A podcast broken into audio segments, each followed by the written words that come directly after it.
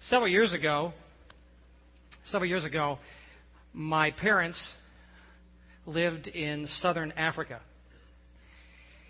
And it was during a devastating drought that one of my dad's friends, Steve, called him, and my dad went over to his place, and they began to load up bags of grain into the back of a pickup truck.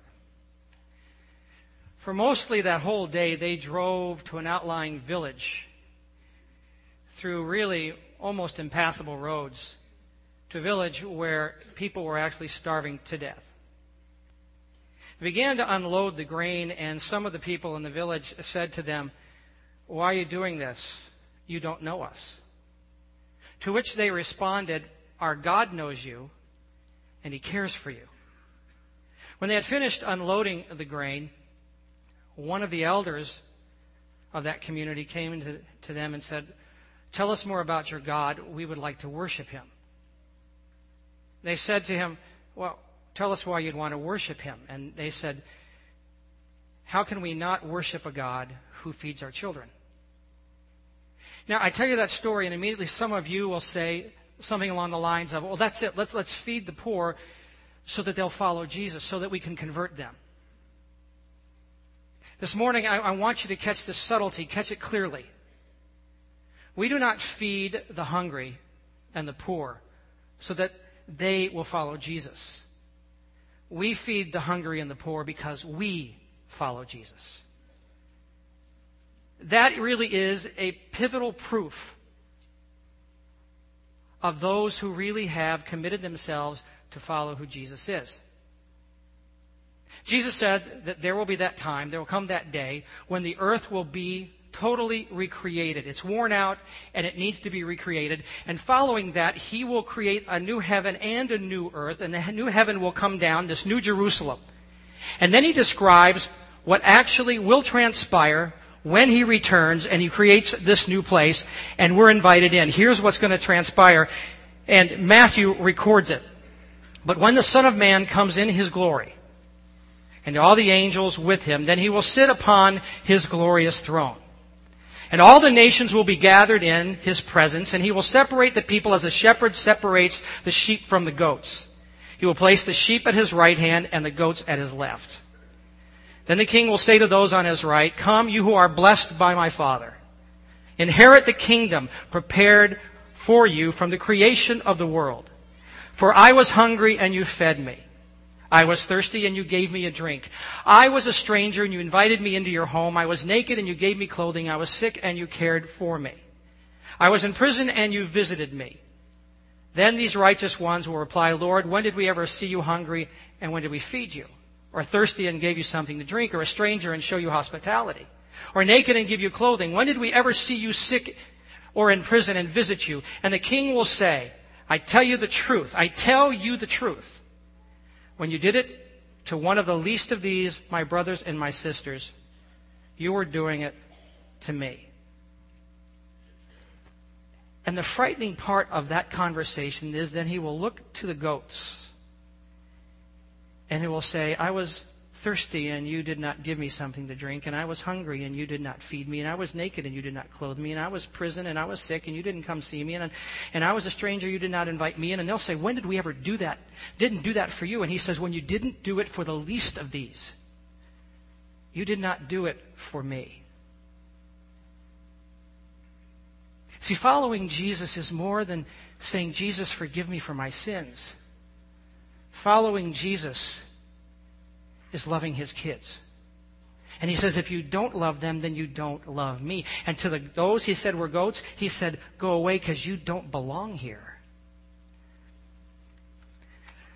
About a year and a half ago, I went whitewater rafting with my son Dustin in Alaska on a glacier river. That's, that's the river that's formed from the glaciers melting. And so we got there, and, and so they, they put on us because the glacier water is glacier water. It's cold.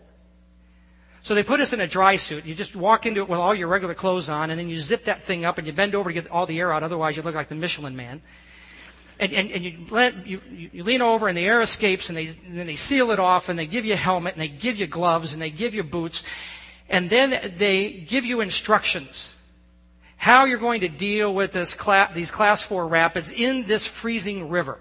How to survive, how to stay in the raft, and what to do if you fall out of the raft. And they got done with that. Then they had the audacity to actually put us in the boat and make us go.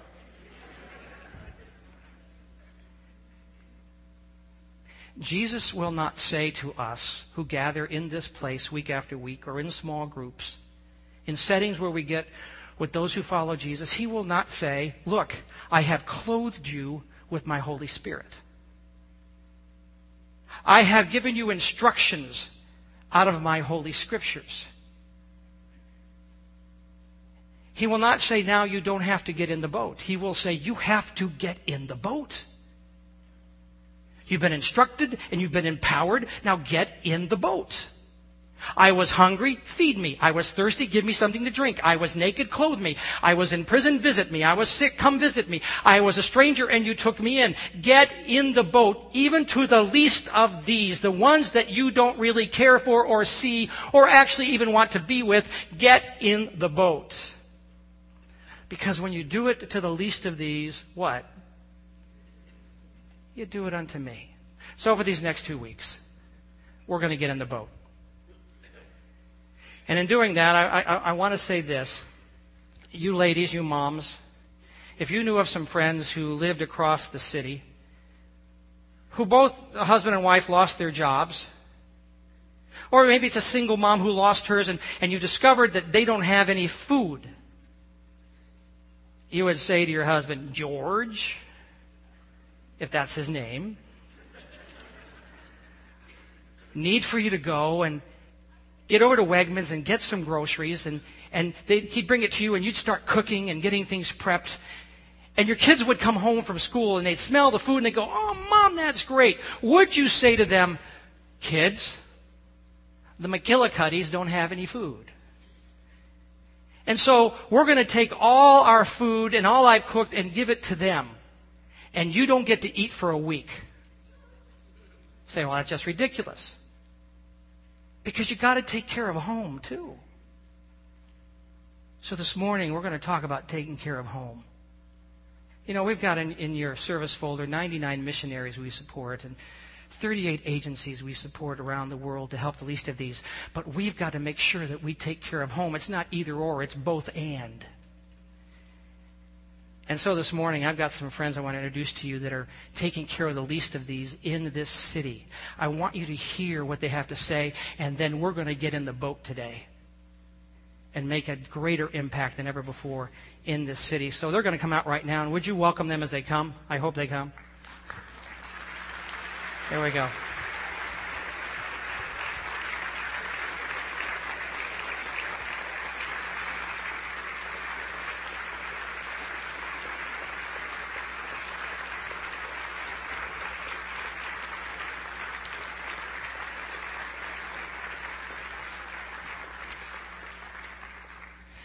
So we've never ever done this before. And these people are passionate about what they do. And so the biggest miracle today is not that they're here. The biggest miracle is that I'm going to actually get them to all talk short amounts. That's going to be the issue. So we're going to try to help them relax and dialogue a little bit and give you an understanding. But I want to introduce to you who these folks are that are seated here with me. This is John Flanagan from the uh, director of the International Institute of, of Erie. And uh, they help deal with, in fact, I'll just let them explain who they are here in a moment so that I don't get it wrong. Okay. This is Pat Quinn, Quinn from My Father's House. Next to her is Rick Crocker, who uh, formerly was at First Alliance as pastor for 500 years. and now the director of the city mission. Clara Ward, who's dealing with youth in the city and youth development center, and you remember her from Extreme Makeover. Yep, she's here this morning. And you have some fans over here. Brenda Newport from the Women's Care Center. That's right. Rick Melzer from Bikers Because We Care. and Ed Whitbread from SafeNet. So now that everybody's had their fans, applaud. Everybody applaud for all these folks, would you please?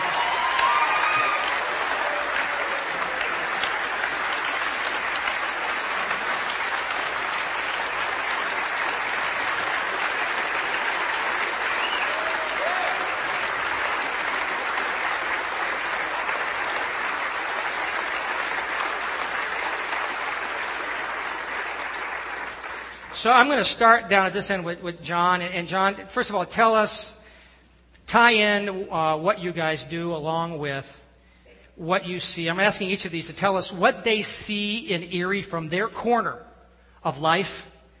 And we'll just head down this direction. So, in the midst of this conversation, tell us uh, what you see and what you all are doing to, uh, to meet that need. Great. Thank you very much. Good morning, everybody. Um, again, my name is John Flanagan. I'm from the International Institute of Erie. What we do is offer life skills and resettlement services for approximately three, anywhere to 500 uh, refugees annually. Um, what we see as our largest need is people like you who would be willing to volunteer. Um, we have a small case management staff that has to work with all of our clients, our, our, our refugees. Um, you know, we've got four case managers for sometimes as many as 500 folks that we're working with at a time.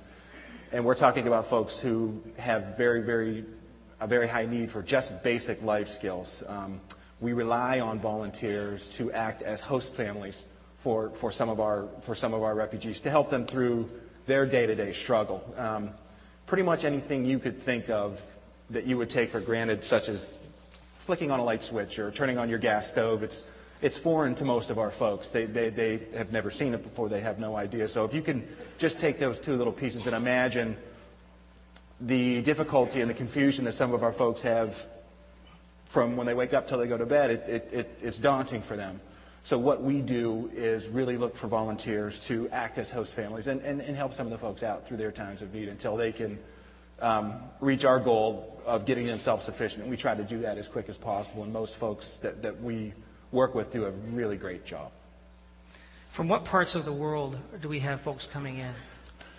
Any, anywhere you could possibly think of. Right now, um, the majority of our folks come from a small country called Bhutan. Um, it is a small country bordering Nepal and India.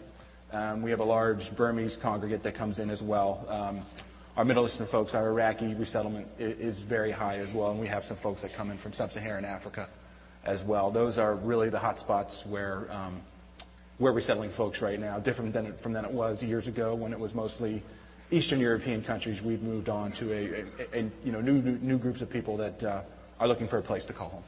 And when they show up, what, how much do they normally have with them when they when they end up landing here? Do they have much? Some might have a suitcase. Um, most don't. Um, we try to make, particularly in the winter, we get a lot of folks coming from warm climates, so it's kind of a shock to come from 90 degrees to come to two feet of snow in the winter. um, so we try to provide a coat, boot, hats, and gloves for our folks. Um, we do a lot of work with St. Martin Center, um, who provides us vouchers for clothing and things like that. It's our obligation as our agency um, to provide all the basic living essentials for, for these folks. We find them uh, shelter, we find them apartments, furniture, cookware, food, anything you could possibly imagine that you would need to live day to day, we, we provide for them as well. And we do that mostly through uh, volunteers and donations. We get a small stipend of, of federal of, of, federal funds to, to resettle, but it certainly is, you know, small in comparison to what they need. So we rely on the community at large to to assist us with that. Great, thank you. Sure, Pat. My name is Pat Quinn, and I'm the executive director of my father's House of Erie. And I just want to thank you all for just inviting us to just share this, this mission. This is a God-given mission um, that God laid on my heart in 1989. It was a lot of preparation on my part too, because God, He, God deals with us too and prepares our heart. And He has prepared my heart to do this. And Connie, which you also know, Connie Miller, that is a faithful, she's just a faithful partner. Um, my father's house is a transitional home for abused women and children. Now, we did take a new initiative, and that was to serve the veteran women that are coming out of Iraq and Afghanistan. And I want to tell a quick hard story right quick here. Um, one of our veterans women was sitting with me at the dining room table at my father's house of Erie. And she was saying, she said, Pat, you know, I just remember and I do get these flashbacks being in a hole holding my rifle, you know, and being on alert. And she, um, she said, being on alert. She just kept saying, being on alert. And she said, you know, even when I detached myself, I thought I did, when I left the service, she really didn't detach herself. She was still being on alert. And she, you know, these women, they are mothers, you know, they're, they're wives and all. And then when they come out, the situation, just like our situation sometimes in life, isn't good. So when she came out, she faced some things that wasn't really good and she wasn't ready for it. She was still on alert. She said, I find myself now being on alert. And she was just saying, I thank God that I'm here at my father's house for you to keep me on focus. You know, because I want to be. She said she's a Christian, and but she said she was out of the word for a while. And she wanted to get back into the word. She said, The word I know will sustain me. She said, even when I lay down and go to sleep at night, I have to I have to pray to even sleep, she said and really focus on the Word of God. And she said, even when I get up, it starts a day. It's a new day. But she said she has to get out of her mind that she's on alert. She's in that hole. She feels like she's in a hole, you know, still with a rifle, you know. And those moments like that really reminds us why we are, it's really in touch with our hearts, why we're in the business we are in, in this ministry. Um, like I said, my father's house of Erie is a home for abused women and children. That's who we take care of. And we take care of so many needs with them. Pat, um, one of our elected officials has taken note of my father's house, and you had an opportunity mm-hmm. uh, a couple weeks ago to do something special. Tell us what that was. Okay, Kathy Dahlkemper, Congresswoman Kathy Dahlkemper, called me one day, and she said, Pat, I want, I, this is an honor to call you because of the work that you're doing in the community. Um, even my assistant, that is my assistant in my office, she just raved, raved about the things that you're doing. You, you know, your whole, your, your, your always going to say congregation. I'm so used to being in the church. All your staff is doing. So she invited me to the State of the Union speech um, to just to hear President Obama, uh, and I was excited about that. So. And and did you get to meet the president? Yes, I did. Do we have a picture of that? Oh, there we are. yeah.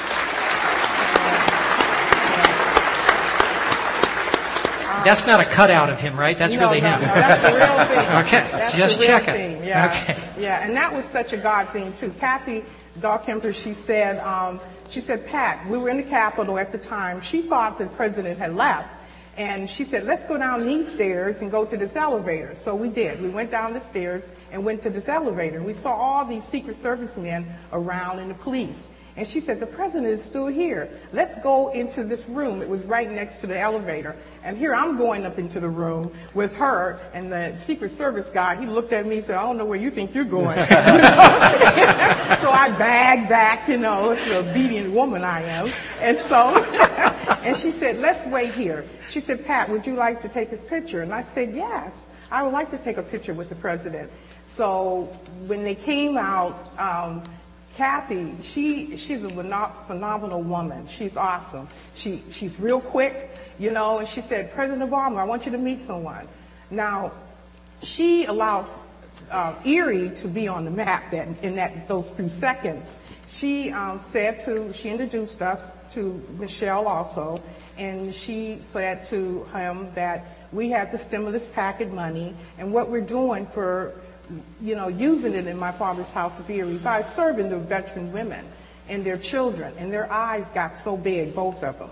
And from their body language, I knew that if we had time to talk to them, they would have talked to us. You know, sat down right then and talked with us, but they didn't have the time and all. But it was really an awesome thing. And Kathy said that was God. And it was. Mm, that's great. That's great. Mm-hmm. Pastor Rick Crocker, tell us what's going on with City Mission. Well, good morning. I, I, just want to correct one thing. I was not at First Alliance for 500 years, just 490. Yeah. I'm in my seventh week as the executive director at the Erie City Mission, and it's been quite a sea change for me, but one that has been challenging and invigorating to be a part of this great organization that is soon to celebrate its centennial year, 100 years here. That's great. Wow. That is great. A little known fact about the Erie City Mission uh, it got its beginnings in 1911 after a six week evangelistic campaign led by the great evangelist Billy Sunday. And there was such a move of God's Spirit in our city uh, in that time uh, that there was a group of Christian businessmen that came together and uh, put together the first gospel rescue mission here in Erie. It was located at 11th and Peach in an old German evangelical church. And that's our roots. And we've been holding forth down in the city center ever since. And we praise God uh, for the partnership that we have with Erie First. You've been great partners with us over the years, and we're very, very grateful. Most of you are familiar with what we do at the Erie City Mission. We provide food for the hungry, shelter for the homeless, and we provide hope for those who are living out on the margins of our society. Uh, in particular, we are serving um, men both through our residential facility in Samaritan Care, but also have a drug and alcohol recovery program. Last year in 2009, we served 100 men in that recovery program, and God is releasing many of them from the bondage and addiction that they have to drugs and alcohol and gambling and setting them free according to the power of His Holy Spirit. And we see some amazing, uh, miraculous stories happen there every day. That's wonderful. Thank you. Clara, a lot of us folks have seen you on TV, know a little bit about what you've been doing, but tell us some more. Good morning, everybody. I'm Clara Ward with the Youth Development Center, working with children and adults at risk. We try to save them from drugs and alcohol and all of the bad things that cause them to go bad in their life. We are trying to change their mode of thinking. We're trying to get them to think positive about the future and what they can do to change the way they are living now. It is so sad to look out and see the non-interested parents, some of them, not caring enough to get involved with their children. And that is one thing we really need is to have the parents get involved with the children. Look after those children and see where they're going, where they're coming from, and talk with them and let them know that you love them. Those are the major things that's happening in our world today. If we can make that, we have accomplished much. Now, we, we don't have too much time to talk about all of the things that I could talk about. I know there are many things and many incidents and many children that I could talk to you about right now. But I won't, I won't bore you with all of that. You can look in at Clara's Way and you'll see the whole story of my life when I was born, raised, and where I live now. I was an abused person, and that's why my mission is to see that no children go abused, that nobody misuse or neglect a child.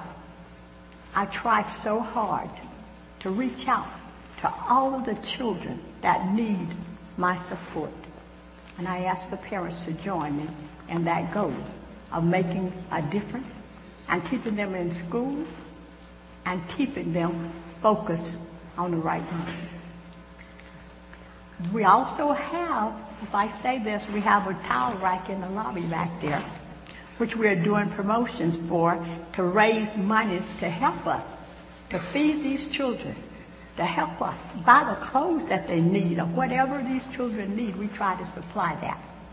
And then we also ask you as individuals to see what you can do to help somebody. There is something that maybe you don't no longer need that you can help somebody with. You don't have to give it to me. Give it to people that you know.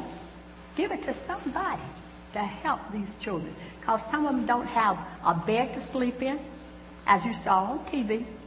And some of them don't have decent clothes to wear. Now, I guess I'll better hush before you guys walk out on me. Thank you for allowing me to come here. Thanks, Clara. Brenda, we welcome you. Tell us about Women's Care Center. Well, the center was founded for the purpose of being able to rescue young women. As Proverbs 24 tells us to rescue those who've been taken away. Let me just stop you. Can you hear out there? All right. Somebody want to thank you, Dan.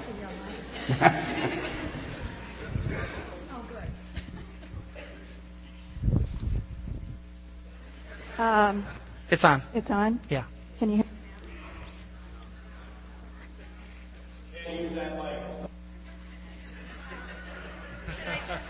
No, I'll get you a mic. What mic would you like her to have? Jenny's mic. Is it over here? Jenny has the mic. Thank you. And we need to get this back to Jenny because she's singing at the end or you're singing. Jenny would be getting it back. I promise. The Women's Care Center was founded for the purpose of. Should I get it away Just from hold me? it. They'll, they'll control it. You get it right up there. I'm sorry? Put it right there. They'll control it. Okay. Let's start all over. The Women's Care Center. I am the executive director and I have been for 25 years. I love the work that God has called me to do.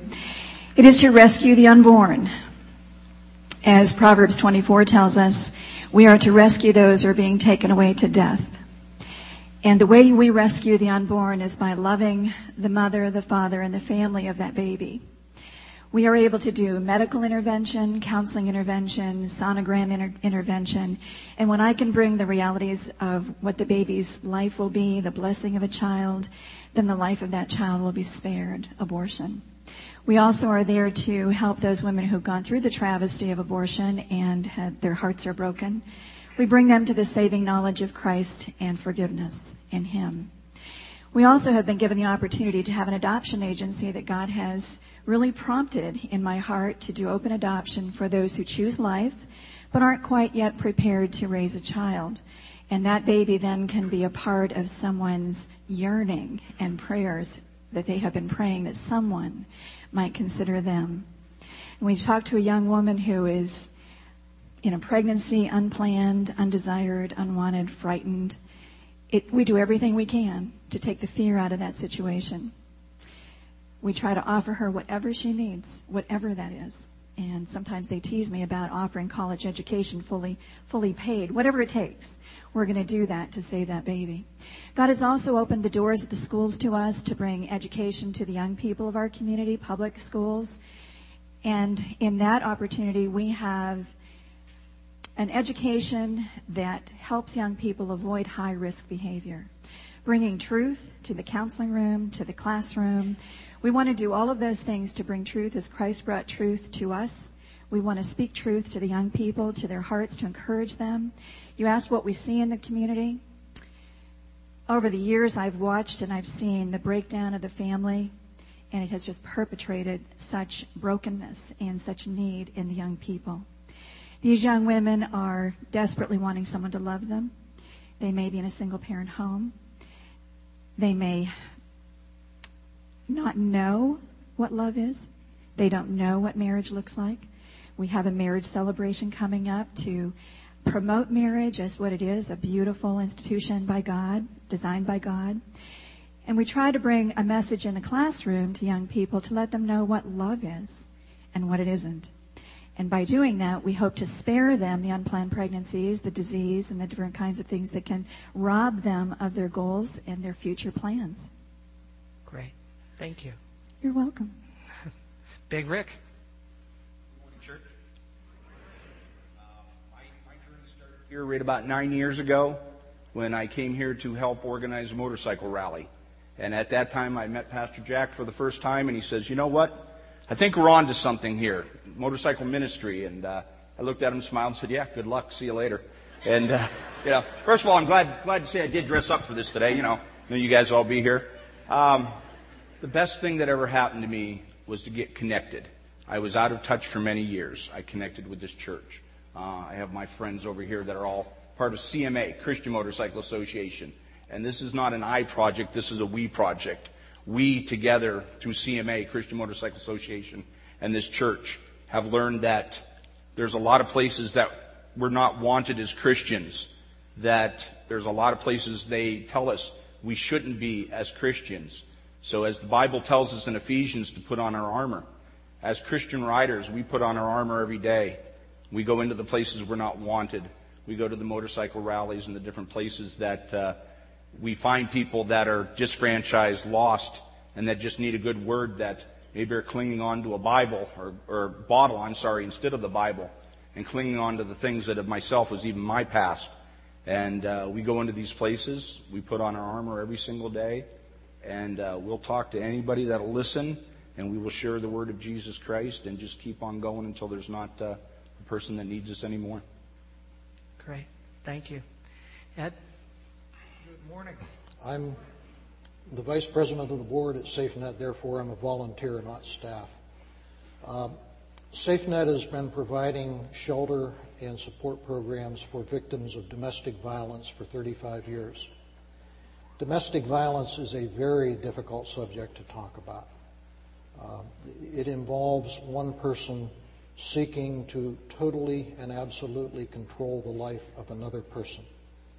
And it's very easy at this point to wander into statistics and tell you why this costs you a lot of money, which it does.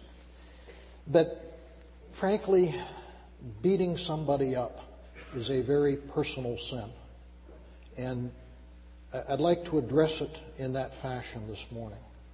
So, for the next 60 seconds or so, each person in this sanctuary is a resident of SafeNet.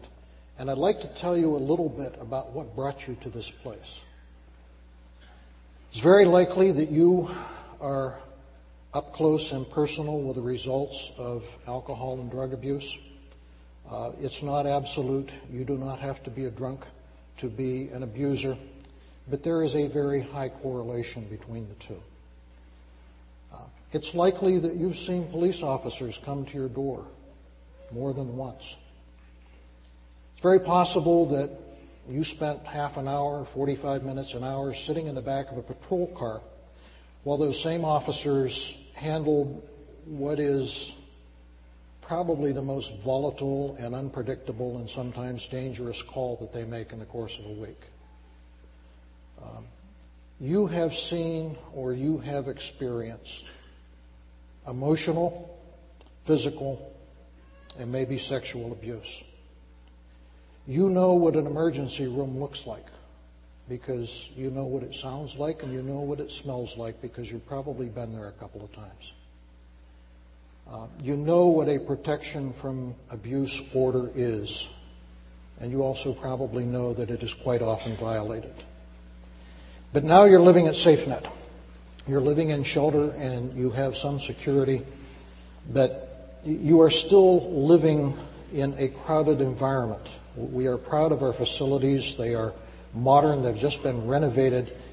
But you may be sharing a home built for you know, six or seven people 40 years ago with up to 27 people plus staff, which means it's likely that you will be sleeping in a bedroom with people you've never seen before in your life.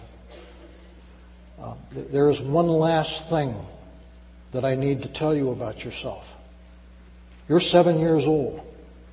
You're not there because you made poor choices or you fell in love with the wrong person or that you're in denial about a kind of relationship. You are literally along for a bumpy and horrific ride. Uh, 50% of the residents at SafeNet and any other domestic violence shelter will be 11 years old or younger. That's half of the people that we shelter and we shelter about 400 people every year. Uh, we also provide non-shelter services for another 2,500. And our mission can be summed up in the room we're sitting in, sanctuary. Thank you. Thank you. So if if you all could just grab the people of Erie by the lapel and just say, Do you get it? Here is the need. Because you see, so I, I, I dare say that most of us in this place have no idea all this stuff's going on. I mean, we drive we drive down French Street and we see we see the city mission and and there's no connection because that's not us. Most of you folks out here live in the suburbs.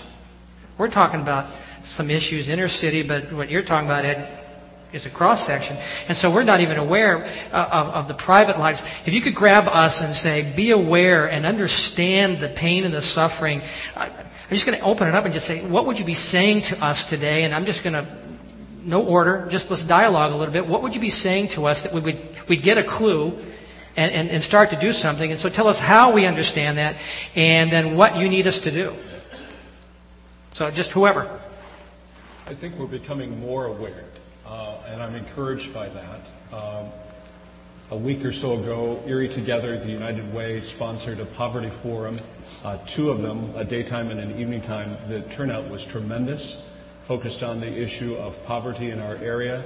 Uh, there's been a lot of information conveyed over the last months about Erie being one of the poorest cities in the Commonwealth of Pennsylvania. Currently, 24.2% of people here in the Erie region live below the federal guideline for poverty. And so I think that we're beginning to get a clue, but now we have to take that information and turn it into action.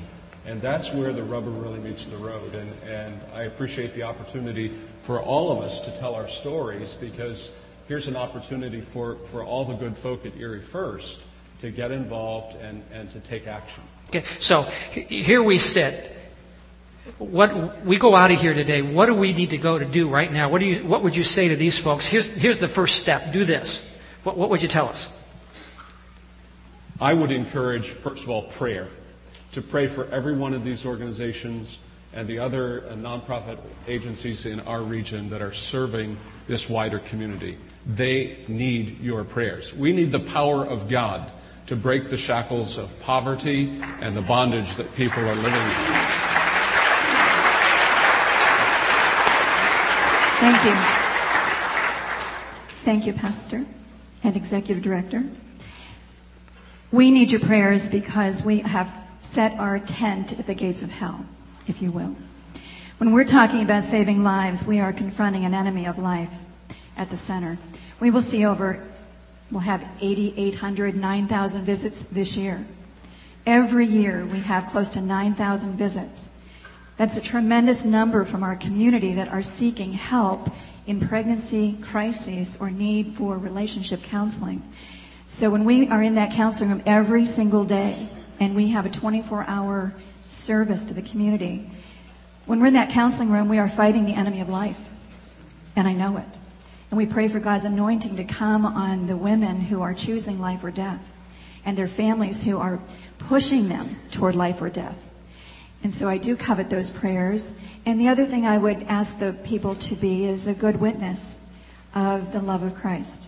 I meet with an awful lot of young people who have never seen love portrayed, marriage lived out successfully. they have lost all hope for it. And one young couple came in from Warren for, for counseling in regard to their pregnancy. And the young man said to me, I live with her family. I said, Well, where's your family? He said, Gone. Father abandoned him very early in life. Mother was in drug and alcohol and was incarcerated. He said, but I live with her family and they took me in and it's the first time I've seen a marriage that I could admire. And he was asking, he said to me, what does a baby need? I said, like in a word? Everything. And stability most of all. So they're going to try to decide whether they can bring stability for this baby's life or whether they're going to choose adoption for stability for the baby's mm-hmm. life. But prayer is ultimately our need. Okay, Ed, you. I came on the board of SafeNet because somebody asked me to. I, I stayed on the board because I spent an afternoon working with an amazing woman, Helen Klauck, who volunteered at SafeNet up in almost to the day she died. Um, I, I worked the intake section that particular day. Nothing replaces personal contact.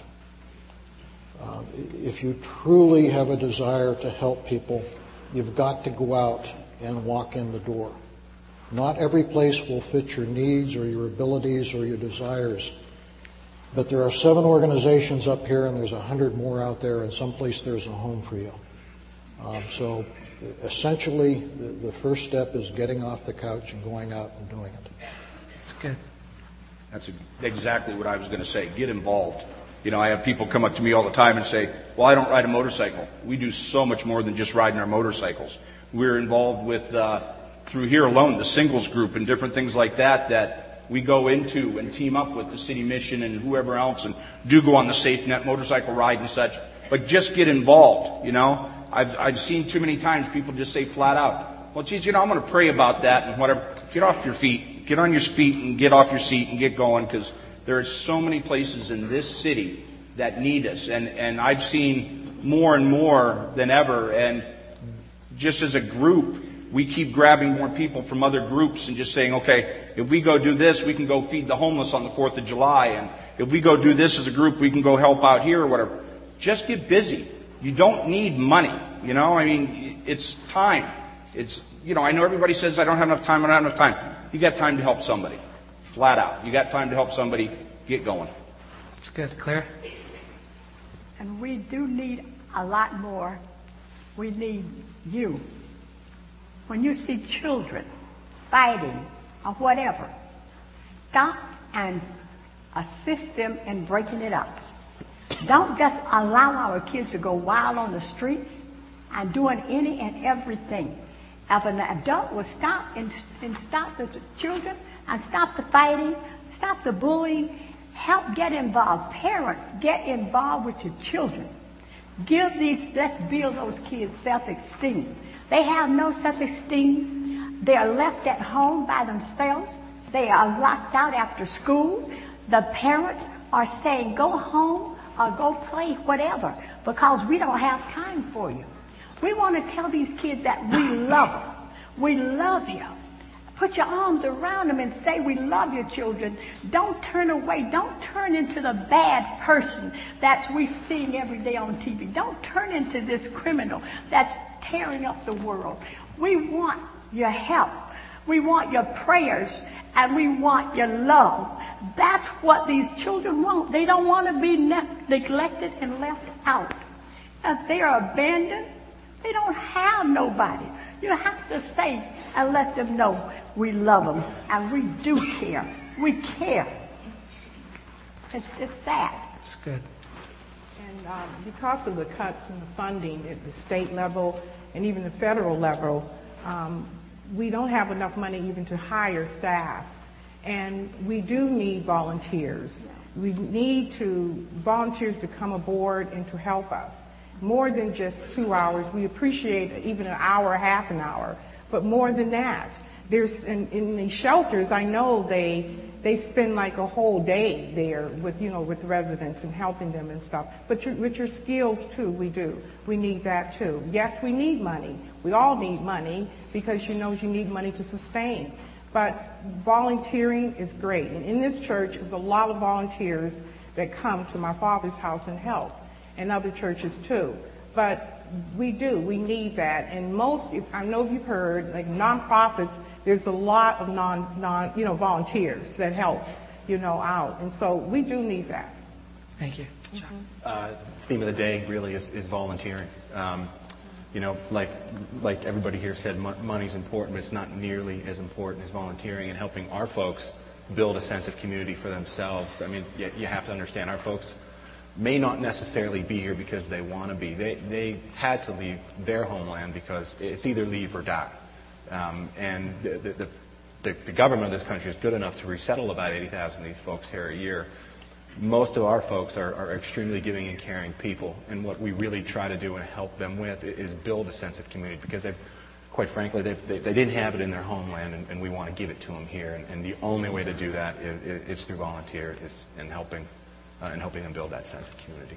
Very good. Well, a couple of things I want to say. First of all, we, did, we talked about prayer. They talked about prayer. So I'm just going to make an executive decision because I can do that. Pastor Jason, where are you? You're right back there.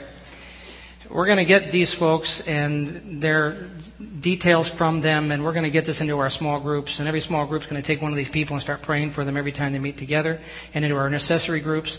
And if you want to be praying for some of these folks, tie in, give a call to Pastor Jason, and let's get this thing mobilized. Are you, are you good for that? Okay.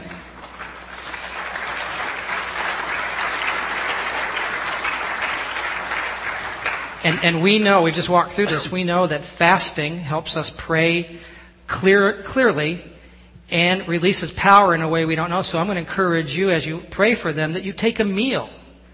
In fact, why don't you just take a meal a week and just pray for one of these agencies?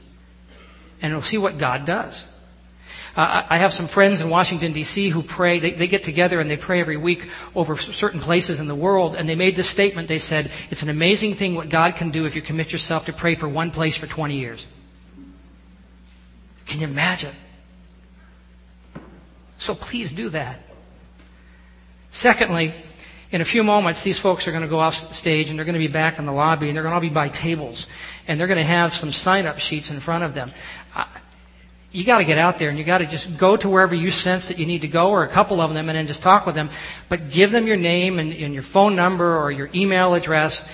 And when they contact you, don't ignore it. Or they'll call me and tell me. But can you imagine that if everybody in this place volunteered for something, what an incredible difference that would make?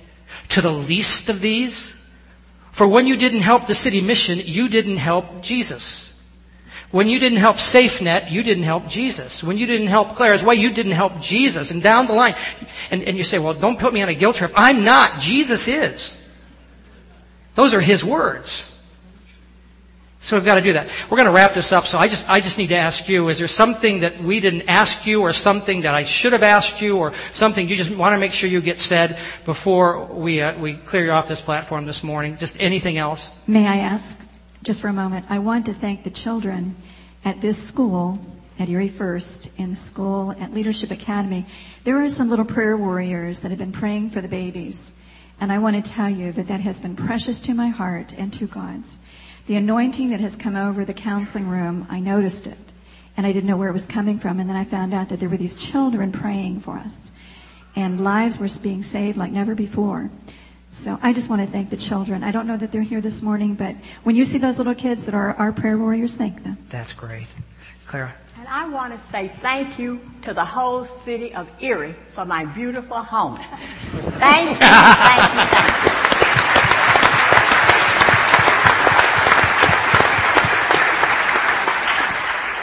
And thank, and thank Linda Kemper's family for nominating my family to be that person. And, and Linda's family's here today? Linda Kemper. Linda's here? Yes, Linda, is. stand up. Just stand up your family. Thank you so much.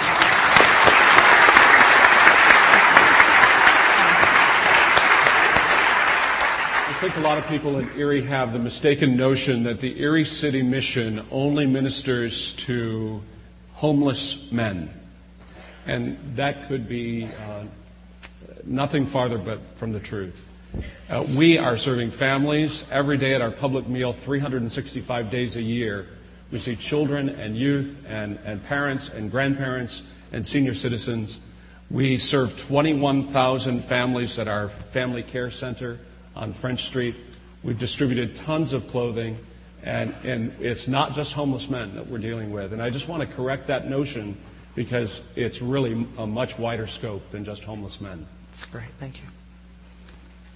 Just wanted to thank the opportunity for actually being allowed to speak here today. A lot of people don't realize it, but not as long as a city mission, but we've been in business for, we just celebrated our 90th anniversary, so we've been doing this for quite a long time, and it's not always so well known in the community. It's a very small portion of it, but we, again, everybody at this Institute thanks you for allowing us to come Thanks, John. I just ask everybody to please get involved. You know, we all say that, you know, we want to help. Just do it. Just get involved with one of these organizations and through your own church or whatever it is, but just get involved. There's so many people out there that don't know about Jesus and they need to know his name. That's good. Well, here's what I want to do, and I hadn't planned on doing this, but I'm going to ask our elders to get ready, and I need somebody with some anointing oil. And, and so, some of you that here this morning are guests.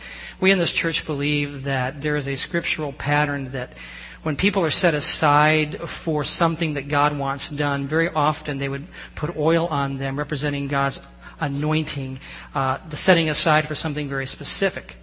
So I'm going to ask our elders to come and their spouses. We're going to gather behind these folks, and I need one of our elders to just walk down and anoint each of these uh, right on the forehead, and then we're all going to pray here together, and then we're going to wrap this up together. But we want to. These folks are God sent, and they have a calling on their lives that we honor this morning. And so we want to pray for protection in their family and the resources that they need and effectiveness in their ministry. I need the staff too. You guys get, get up here. Come on. And so, uh, who's got oil? Cindy, in just a moment, I'm going to have you go down through here. I just want to make sure everybody gets somebody to pray with them.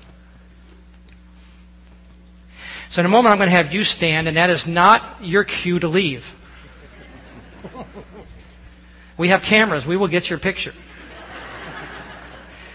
But I want you to join with us in prayer. And you can't, we can't get everybody up here, but if you'd like to just have a sense that you're touching these folks too, just stretch out a hand in just a moment. And we're going to pray for them that, that God will certainly set them apart uh, and protect them in the ministry to which He's called them. So would you stand? And Cindy, would you just go right down here and just anoint them in Jesus' name?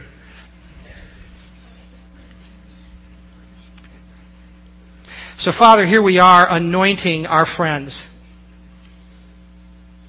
We are, we are together in this, and I thank you for the calling. These folks have sacrificed so much. And we have joined together to be a strength to them and to, to have this divine synergy take place. So we ask you for protection on their families, on them, on their staff, because they're in the front lines, and the enemy does not like what's going on. They are expressions of your love, so we set them apart for the ministry to which you have called them. We ask that you provide the volunteers and the resources and you will unite them together into one focus, into one target, and we will see this city changed. We ask that, your Holy Spirit will go deep into them. You'll hear the deep desires of their heart. You will bring them closer to intimacy with you, and they will have profound impact on this city and on this region. So we, as your church family, set them apart. We anoint them and say, let your divine anointing, giving them divine ability and divine authority to function in the realm you've given them. And even from this moment, may they see things come easier. May resources come easier. May effectiveness come easier. And may they connect more and more with the people who are hurting. And may the people that are hurting be changed even quicker. Because your church family has prayed that. And you told us that as we move forward, the gates of hell cannot prevail against us. So we give you thanks for that. In the name of the Father, the Son, and Holy Spirit. And if you're in agreement, say amen. Amen. amen. Would you tell these folks one more time how much you appreciate that? Okay.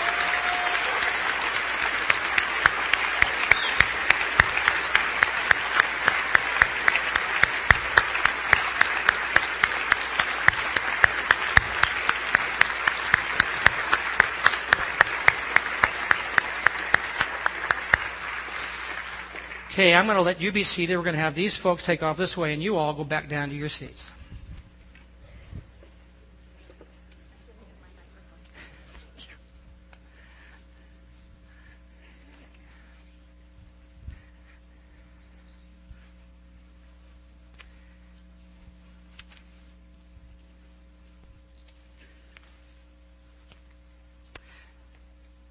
We've got some new friends today, don't we? Yeah. So you're listening to all this and, and you're saying, yeah, but, but I'm stretched economically and, and you're saying, boy, my schedule's full. Well, here's what happened when Jesus looked out after he'd been teaching all day and saw about 20 to 25,000 people. He said to his disciples, go feed them. And they said, whoa, we got nothing. How can we feed these people? He said, What do you have? And so they found those fish and those loaves and said, It's all we've got. And Jesus said, Now watch. And he multiplied it. See, that's all we've got to do. We've just got to say, What do I have? And, and I'll give that, and Jesus will multiply it. So I dare say that most of you in this place can give up a burger. Don't have to go buy that new pair of pants. You can, you can do something. So, so you know, I was talking to some folks the other day, and I said, you know, the rumor is that here at Erie First Assembly, the rumor in the city is that we have a bunch of rich people. I said, no, we don't. We have a bunch of just regular people who are really generous when Jesus lays it on their hearts. So here's what I want you to do. When we conclude in just a moment, I want you to head out into that lobby. It'll be crowded, so if it, the tables are crowded, just hang around and talk to other people, but get to the table and talk to those folks because you can give some time. You may have to give up something else, but remember, Jesus this is not a fable. It's not a fairy tale. Jesus will say to us, I was hungry and you fed me. Or he'll say, I was hungry and you didn't feed me. He's going to ask the question.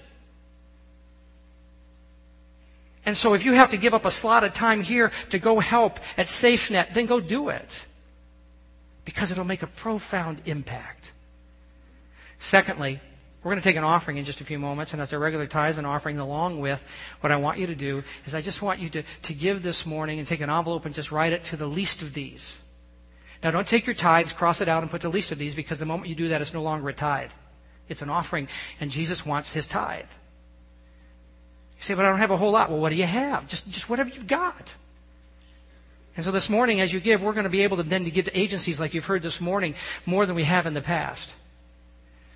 And also in your service bulletin or your services folder, you're going to find a card like this.